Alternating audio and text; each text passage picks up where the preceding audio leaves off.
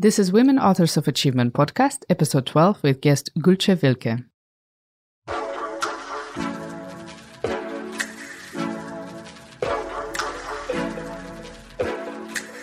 Hello, everyone. I'm your host, Daria Sovorova, and welcome to the show. Gulce is a head of portfolio and operations at Axel Springer, a media and technology company that over the last decades transformed from traditional print media company to Europe's leading digital publisher active in more than 40 countries. Gulce explained how she learned to balance her German and Turkish hearts as she co-founded the Two Hearts Tech community that empowers talents with migration background in Germany. In this episode, you will learn how to strengthen your leadership position, how to fight the equal pay gap as a company and individual, and why negotiation is king or queen, if you will. Join me for today's conversation with Gulce Wilke, a woman who is an author of her own achievements, and don't forget to subscribe on Apple Podcasts or Spotify.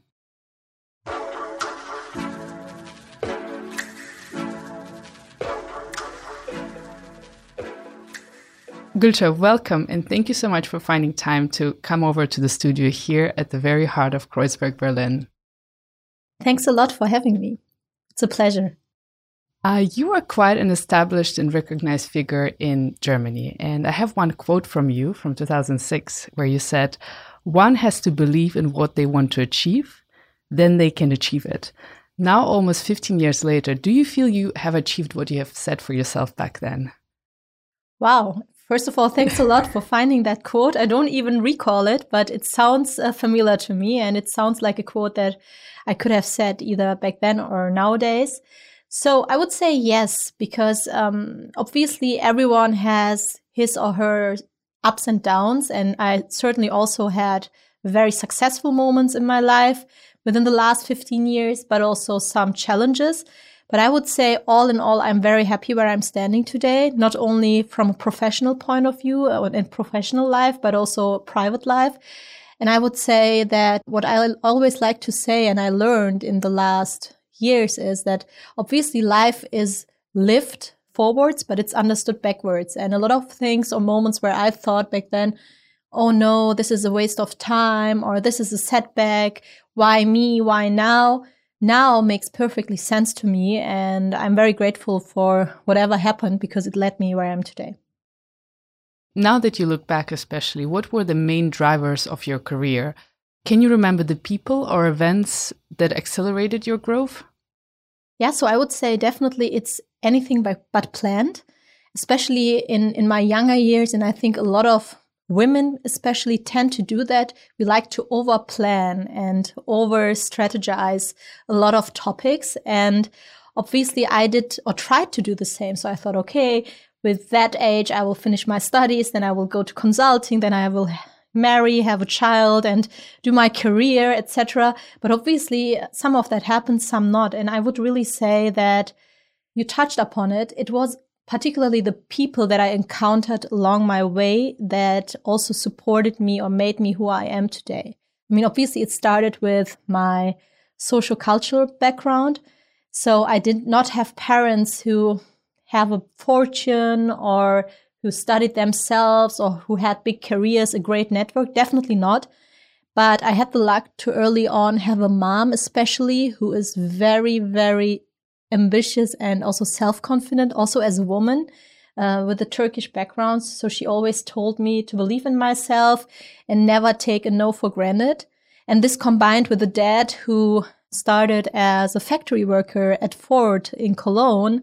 And then um, very early on in his early 20s, yeah, started his own business. Basically, very cliche as a carpet seller, but then basically had a printing company and really got successful. So I think this self confidence provided by my mom with this entrepreneurial spirit provided by my dad really pushed me. And then it started in school when teachers started believing in me. Then at university, in my first job at, at IBM, I had senior manager who, when he hired, told me, Gulce, you're like a diamond, like a raw diamond. And there's so much potential we see in you.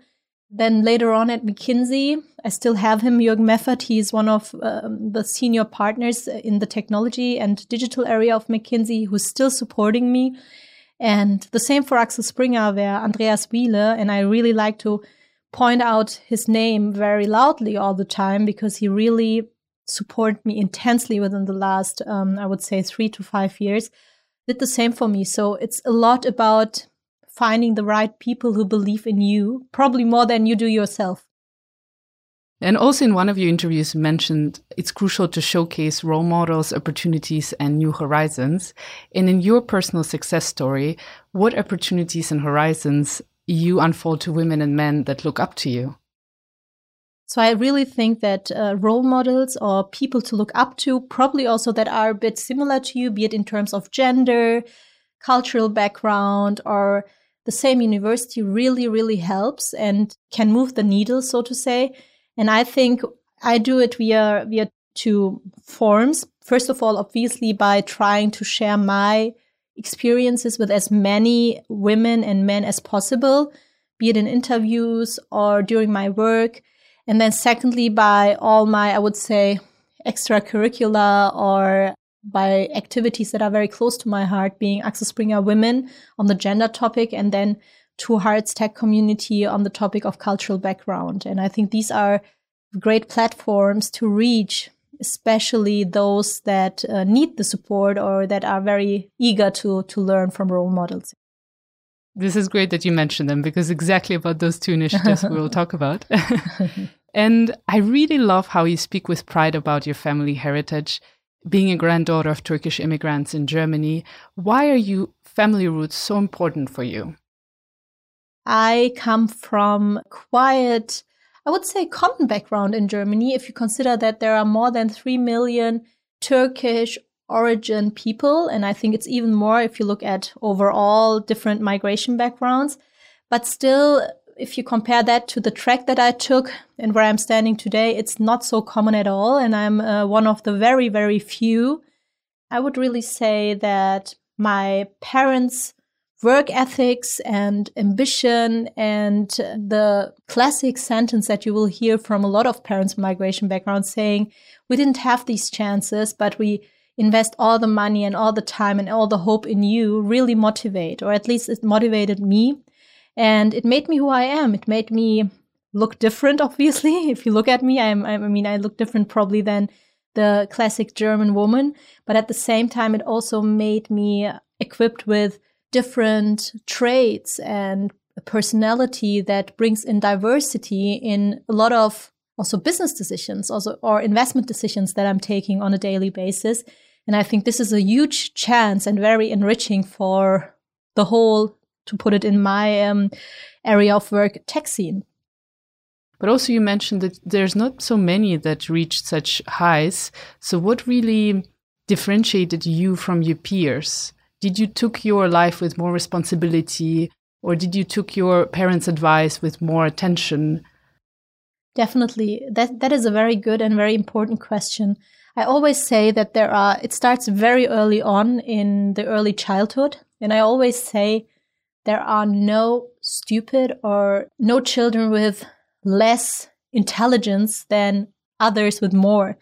And what happens typically is that children, especially in young age, especially with migration background families, don't get the support from teachers or from those who who really believe in them early on to proceed. And I had the luck that very early on I had teachers who also said, Hey, Gülce really has some potential. And if we support her in that, she's going to have great chances to study, etc., which is not common at all. And I really think that it starts early, early, early on. And that today, especially today, where Germany is getting older and older, and I think globally after Japan is the second oldest uh, company in the world, we need to also fully leverage the potential of those with migration backgrounds. We cannot afford anymore to let them not proceed as good as they could be by not supporting them in showing their potential. And I would assume that as a child and teenager, it was difficult for you to balance your Turkish and German hearts. And even back in 2006, you wrote that you did not see yourself as a German, but as a Turkish woman who lives in Germany. Has your perception changed since then? Very, very funny. I remember that quote quite vividly. And to be honest, yes, my mindset uh, on that topic changed massively because now I would say I am a German with Turkish roots or with a Turkish background because if you think about it, I was born and raised fully in Germany. I never spent longer than six weeks, and that was during uh, summer holidays in Turkey. And now I'm married to a German. so I would definitely say it's a bit different. But when I look back at that time, obviously I come from a very small town near Cologne. I was raised by fully Turkish parents in a in a very Turkish dominated environment. So in my early uh, childhood and also later as a youth, I had almost only Turkish friends, and I think this quote was uh, quite after that taken when I just started to study. So my mindset changed on that. But it doesn't matter if you consider yourself German with Turkish roots or Turkish with German influence. It's about knowing that you are part of German culture, that you're 100% citizen here, and that you have all the chances, but also responsibility to participate in this country's success and, and do the best you can. And I think that's, that's key.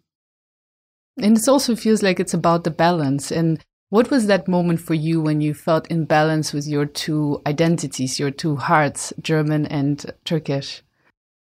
So basically, it's always an up and forth, right? Sometimes back and forth. Sometimes I really feel Turkish, right? When I visit my parents or my grandparents, even better, my grandparents in Cologne, and then we sit together, eat Turkish food, watch Turkish TV. I, I feel like very Turkish and it's totally fine and it's part of me. And then when I'm back in Berlin, in my family, but also especially in my daily work as an investor at Axel Springer, I feel very German because obviously all my work ethics is 1000% German. So it's a balance and it's never 50 50. Sometimes it's uh, 70 30, sometimes 90 10 in both ways. And I think that's, that's amazing. And it's a chance. We should never see that as a disadvantage. It's beautiful. It feels like it's a back and forth, a little bit like a tango. Exactly. And it's how people should consider it, I think, not to see it, as you said, as disadvantage, but really embrace it because it gives so many more advantages from how can you solve problems. You have basically two minds, two hearts, two thought processes. I would like us to speak about the Two Hearts tech community that empowers talents with immigration background. How did the idea to found Two Hearts come to life? Basically, it was not an overnight decision. Surprise, surprise. That was a work in progress. So I remember, I think two years ago, I met, or I met Iskender Dirik, um, I think three years ago when he was still working for Microsoft and did an event for Microsoft Women. And then um, I was invited, and then we decided to catch back sometime. It took us one year to catch back. And then two years ago, we caught back and talked about, hey, how wonderful would it be to to have a circle or a regular dinner with more Turkish origin people within the tech scene or even with migration background. And then um, again, there was a long pause and we started again. And Iskender told me, Hey, I talked to a few more great people. I said, Hey, same for me. Let's come together. And we started with a kickoff call and the, the rest is history. Now we're about to finally found Two Hearts as charity. And this is very, very um, special to me because it's the first time that I also identify in a public space with my background and see it obviously as a as an advantage. Could you just tell more about what is Two Hearts and what are the goals of it? So basically, what we say also on our um, webpage, and that's exactly what we what we think is, we want to build tomorrow's European tech society with cultural diversity. And what does that mean? Our mission is to embrace the great talent that exists out there, especially in Germany, but also in Europe with immigration backgrounds and give them access to the tech scene. And this is something that never has been done systematically before and where we see huge potential. And we really think that through our work, particularly with young students, young professionals, and probably also aspiring entrepreneurs to increase the share of people with migration background in the tech scene. And very importantly, by this also strengthen Europe's tech positioning and uh, competitive situation because I think there is great talent out there. And if you look at the international level in the US, the most successful companies in the world, be it Google, Tesla and SpaceX, and a number of others, have been founded by people with different or many cultural backgrounds. So I think it's a huge chance. And you use the word systematically. So, how do you systematically do that? So basically, um, obviously, there are a lot of ways to do that. And we decided that for us, focus is key and especially at the beginning and we want to focus first on young students young professionals and aspiring entrepreneurs so let's say starting from their 20s and support them with one-on-one mentoring. And for this we are not only the four founders which is Iskender Dirik min sung and Oktay, but also a very strong uh, founding member team of more than 20 great personalities, women and men from the European tech scene, basically, who are who have different or more hearts, more two or more hearts, so different cultural backgrounds, and who also achieved a certain positioning in their career and now want to give back. There are great people, really, from VCs like HV Capital or La Famiglia, startup founders, tech and um, corporate executives. And I'm very, very proud that we all have the same mission.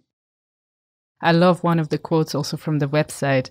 We know the clash of cultures. We've been there. Some of us struggle to find our place, being a stranger in the countries we grew up, being a stranger in the countries of our parents and grandparents. I think so many people can identify with that. So I'm really excited about what Two Hearts has to hold and how can people stay updated about the news and the, the pilot? Exactly. So what we started is obviously you can reach out to us uh, via our email address. And once you, you reach out to us and say you have interest and you want to get part of it, we will um, send you a short survey, like a type form, just to understand what is your background, why are you interested? Would you like to be an active member? Would you rather consider yourself a mentee or a mentor? And based on this feedback, we will then um, take the next steps. And when we got live, I mean, got life is a big word, but just announced Two Hearts based on a very, um, I would say, member driven um, approach by announcing it uh, on our individual uh, LinkedIn profiles, we got massive, massive in interest of hundreds of hundreds emails. And we are very, very happy about it. And this also shows us that it's not just a gut feeling that we initially had that there is need for it, but this is 100% confirmation for that. And we are very, very happy to be able to say that 2021 will be the year where we will make um, uh, Two Hearts Tech uh, even more known and um, also a channel to support many. Gülce, you are also an investor and head of portfolio and operations at Axel Springer. Before we speak about the, your investings, I'm sure in Germany everyone knows Axel Springer, but maybe you could give just a briefly explanation of what was Axel Springer previously, what is it today, and the future plans of it also. I think in Germany and more and more also in Europe, a lot of people will know what Axel Springer is. So Axel Springer is a or used to be a family owned company founded by Axel Springer, surprise, surprise. And we used to be a mere print publishing company long time ago. And today, really, we are one of the world's largest publishing and digital publishing houses. And Axel Springer is always been showcased as the success case for great and fast and successful transformation. What do I mean with that? I mean, in the early 2000s, obviously, Axel Springer almost went uh, through a near death experience as we really had challenges because of the declining print revenues um, being mainly or the main source of revenue. Obviously, we also had classifieds in the print magazines, etc. But print in general was a very challenging area, and we have, we had back then, and we still have him, thank God, um, Matthias Döpfner, who was very visionary, our CEO, who said that um, he really thinks that we have to transform Axel Springer by cannibalizing ourselves and being very bold and ambitious. So what we basically did is within the last 10 years particularly we did more than 100 ventures. It's all M&A and we acquired a number of digital successful companies particularly in the fields of content. So where our roots lie, and obviously also in classifieds, where I'm heading a very big part of uh, our investment activities. And I think this was very visionary. And still, this is the DNA of Axel Springer, always being a bit paranoia and asking yourself, who could be the next one cannibalizing us?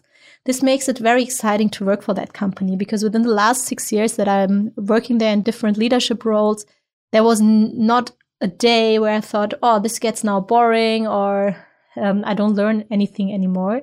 And you have to think that when I started at Axel Springer, it was a listed company in the MDAX. And um, now, since one and a half, two years, we are a private company and we are a private equity backed um, private company by KKR. So even these two things to experience this within six years from a capital markets oriented company to a private equity um, acquired company makes it a very enriching and also challenging experience, I would say. And what are your recent investments, uh, Gülce, that you would like to share about? So obviously, um, my focus is on particularly on everything around HR tech, e-recruitment, future of work, ed tech, and marketplaces. And the reason for that is that I'm responsible for Stepstone, which is by far the biggest portfolio company of Axel Springer back in 2019, when we also still reported our numbers, it made one third of the overall EBITDA of Axel Springer globally and one fifth ex- approximately of the revenues. So you see how important that company is versus the 100 other companies that we ventured in or that we acquired. And um, given the pandemic, Stepstone obviously also was quite hit because when the lockdowns were, especially back in March, a lot of big companies DAX companies stopped hiring or stopped hiring as fast as they would have planned for that year. And this obviously led also for Stepstone as a recruitment company supporting big corporates, but also small corporates and companies in finding the right talent. That was quite challenging. And back then we pivoted quite, quite fastly and said that we will take advantage of the situation and think of ourselves as the partner and supporter of these corporates, but also consumers. And one acquisition that we did was the investment into Cammio, which is basically a company you could think of uh, as a mixture of Zoom, so video conferencing, but with very analytical and I would say B2B featured functions. And what that does that mean? It supports companies that want to hire for one role in different locations, different countries, or let's say interview a lot of people to very systematically record these interviews and interview and um, question and whatsoever and um, ask um, the right candidates in a very fast and scalable way. And this is possible by the features that Cammio offers. And obviously, there's AI behind, which enables you to analyze each and every interview and also find comparable ways between the different interviews. So this is an investment that we did very, very early on. And now what we are doing more and more is to go into the space of candidate engagement and chatbots. Obviously, chatbots is sounds a bit old-minded, but candidate engagement is very, very important, especially during these times where people tend to browse and spend even more time on their laptop catching the right talent wherever they are without asking them to go on the Stepstone page and making them aware of great job opportunities is very unique. And we are looking into this field as well. So yeah, these are two that are, I think, very exciting and very suitable to the current times. This is very interesting. I have spoken already to a few guests on this podcast, and nobody was speaking about specifically candidate engagement. That's, I think, a very interesting one to keep an eye on and has a lot of potential. As one of the few female executives at Axel Springer, you are the founder of Axel Springer Women, a global network to support women in leadership positions, promote equal pay, and mentor female tech talent and talent also in product and finance. How come after some time at Axel Springer, you realize that there's a need of starting Axel Springer Women? What was the driver of this decision? To be very honest, I would have never dared to do that. I would say I started Axel Springer Women 2019, so two years ago. I would have never dared doing that 10 or even five years ago. Really? And, How come? Um, first of all, not dared. And especially during my consulting days at IBM and McKinsey, I would have not seen the need for that. So back in consulting, I really thought that it's a feminist thing and there is no need for that. And all women who are good will make it somehow. I mean, obviously, I was in the beginning of my career and I naturally took the next promotion and the next promotion. But once then I started at Axel Springer, and in an even more senior role. And I looked right and back. I went to the different leadership summits. I really recognized, hey, why can it be that during my consulting days, I had so many female peers and now uh, in, in a more senior role or in leadership position, women get less and less. What's the reason for that? Obviously, you can say, yeah, women tend to get children and tend to be not that ambitious or just don't want to make a career. But I met way too many women and there are too many studies proving the opposite. So there is some systematic challenge within companies of all kinds. And it's not something specific to Axel Springer. I think Axel Springer is doing a great job on that for women achieving equal chances in leadership positions. Uh, it's the classic glass ceiling. And I recognize that after my initial, I would say, three to four years at Axel Springer, particularly in these leadership summits, when uh, the share of women was really single digit. And that was shocking to me. And then I said, oh, okay, you know what? Everyone knows me. Everyone knows my performance, my ambitions. I don't need to hide myself and I will now speak up for all these women. But I have to say, when I tried to find allies then who would start this with me, it was really hard to find some. A lot of women said, Hey, especially my peers said, you know what? We also achieved it and it's not necessary. That's so old school and come on. And I didn't think so. I thought it's exactly now the right time, two years ago. And I found my co-founder, Claudia Viehweger, and she was just as bold as me. And we started it. And I'm very proud of it because through this network, we already reached a number of women. We have now more than 400 uh, participants in our community who are very active. And I'm, I really think that there's also mindset change within our company, especially executive board on that topic. What I think very important is that this initiative is supported by executive board of Axel Springer, exactly. which makes a huge difference and real impact. And what do you think are the best practical ways to strengthen women in management position? I mean, obviously, the past years, a lot of companies, especially in Germany, try to do that organically by, let's say, telling everyone that they will have an eye on that that hr department said we will have an eye on that. We will we are standing behind it and we will ensure that there are more women in leadership positions. But it proved to be wrong or at least to be a lip service. So if we look at the numbers nothing really changed. And that's why i really think that you need systems or some kind of incentives in place to encourage the decision makers to install more women in leadership positions. Because I think the classic answer of there are not enough women is very outdated. Because when I um, did succession planning, a good example with Andreas, basically a few years ago, he had his names on his list. I had my names, and I could see from his names. And that's no no offense. It's just uh, some kind of unconscious bias. He had more men on the list, far more, and more of those who would be a bit louder or would be a bit more extrovert. And obviously, because he's a board member, how could he know about the others if they don't get loud or don't show themselves? I mean, he doesn't have access. Whereas I would have more women and more of those that probably are not the loudest or most self confident.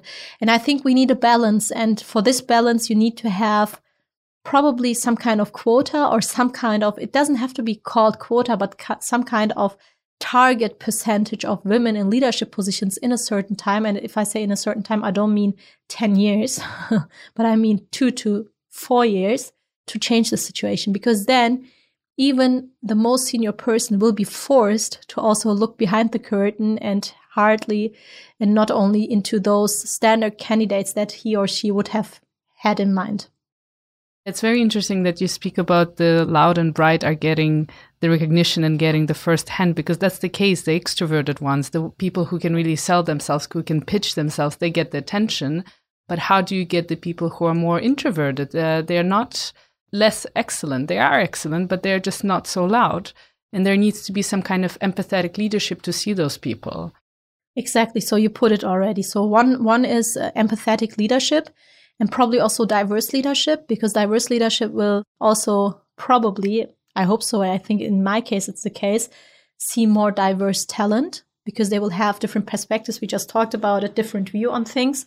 And at the same time, you need to have platforms or things in place that make these kind of people also visible. So I think this is something that Axel Springer does quite well. During Corona, we just started the meet the executive board sessions. So you could just drop an email and meet the executive board members, whatever your level is. Obviously, this again requires some self initiative, but the hurdle is very low. So it's not about pitching yourself, etc. It's just uh, dropping a one liner to, to HR and saying, Hey, I would like to talk to this and this executive board member.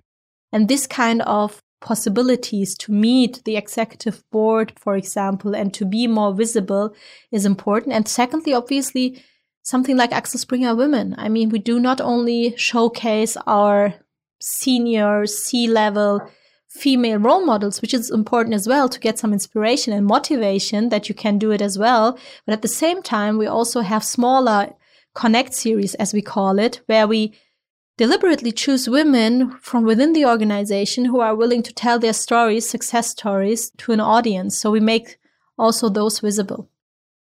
And what would be your recommendations to women who are trying to get more into leadership positions? What are the practical steps? Where should they start? So I would really uh, say that network is really key.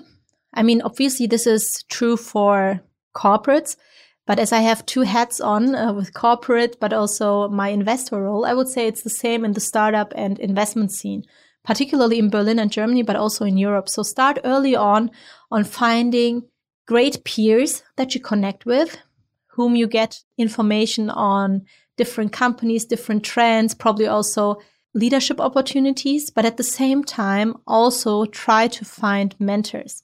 And obviously, it's not like you go to someone and say, Hey, you're my, can you be my mentor? And then he or she is your mentor, but this is a progress. So keep an eye on people that believe in you, probably in your work context, or that in your surrounding seem to have empathy for, especially for women who, who are ambitious, and to try to find allies. And I think over the time, especially, this is not something that comes overnight, but within a few months or even years, this will eventually result in the fact that people will know your name and will support you, be, it your peers but also especially these mentors who will say, Hey, Gülce or Hey, XY, you know what?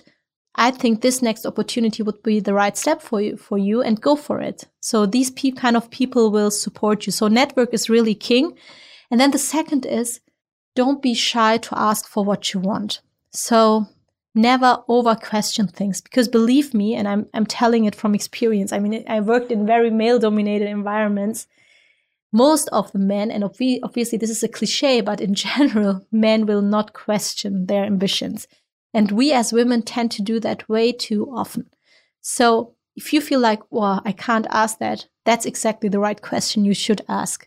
So ask for salary increases, ask for new opportunities, ask for a big task that you think you cannot manage because eventually, guess what? You will find a way to do it because that's how we learn and that's how we proceed. So network and asking for what you want in a very self-confident way are, I think, great prerequisites for eventually a leadership career. And how do you think we can also improve on the equal pay gap, particularly in leadership roles?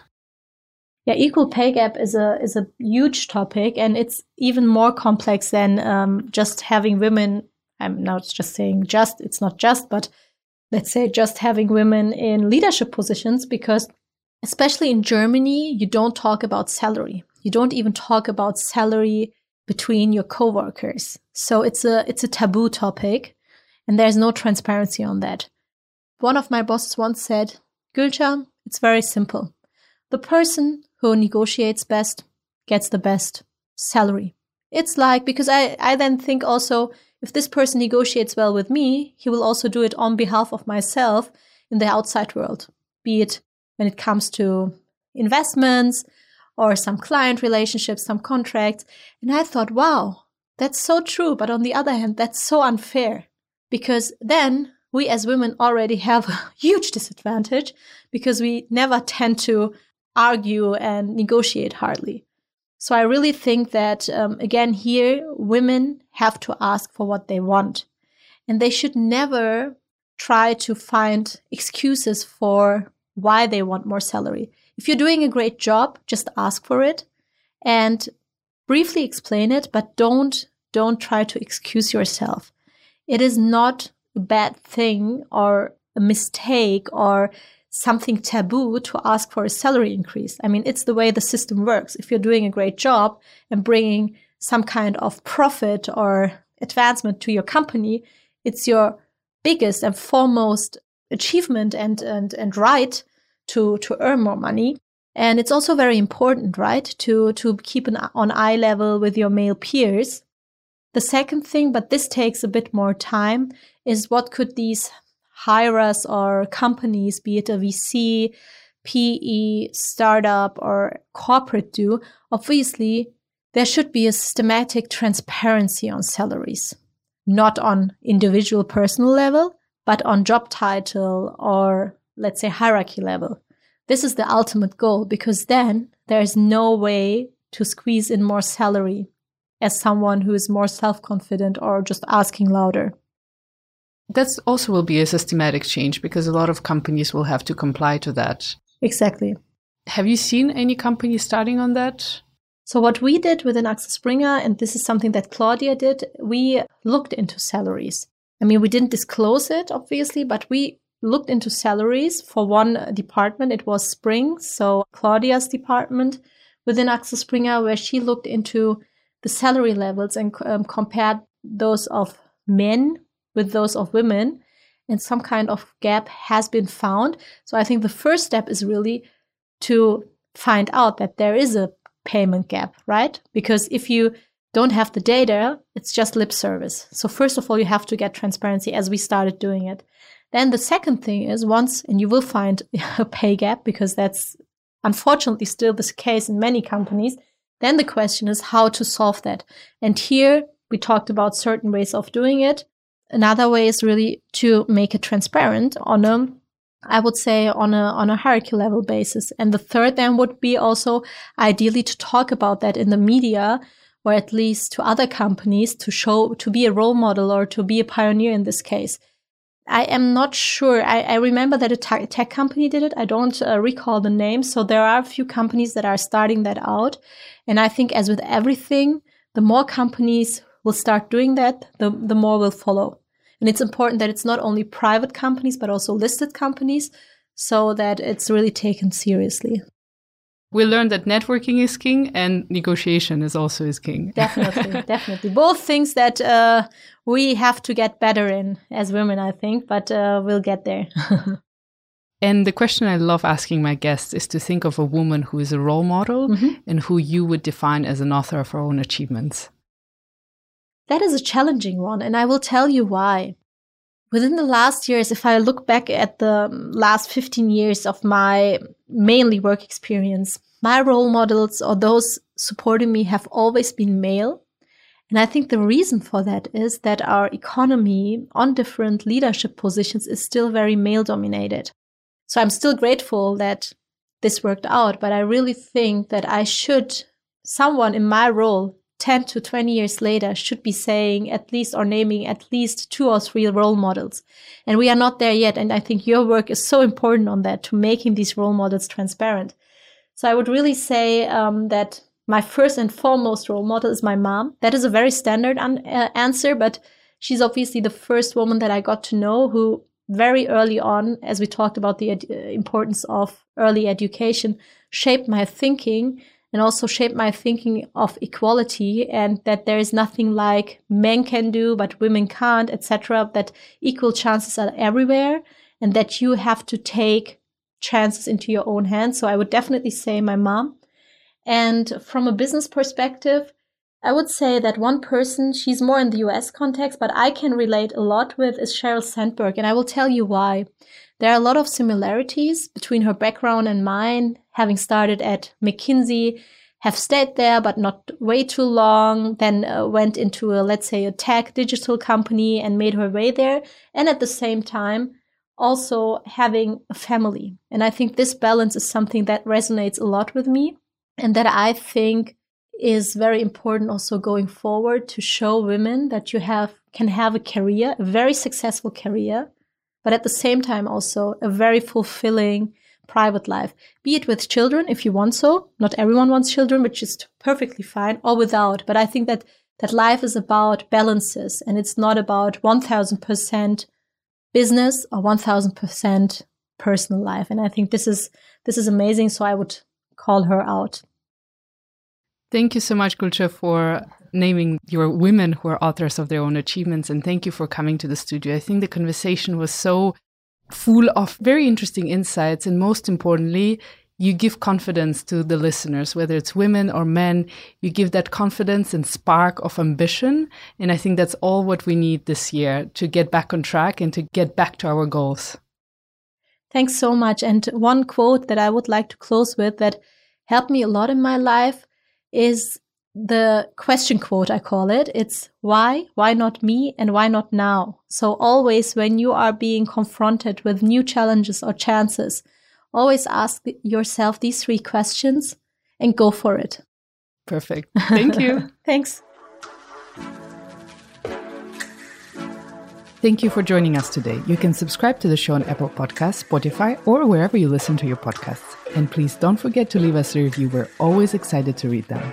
If you want to interact with us, the guests, or the podcast listeners, then head over to our Instagram page at WAA.Berlin. And while you're there, make sure to check our webshop. Thank you again for listening, and we're looking forward to being back soon.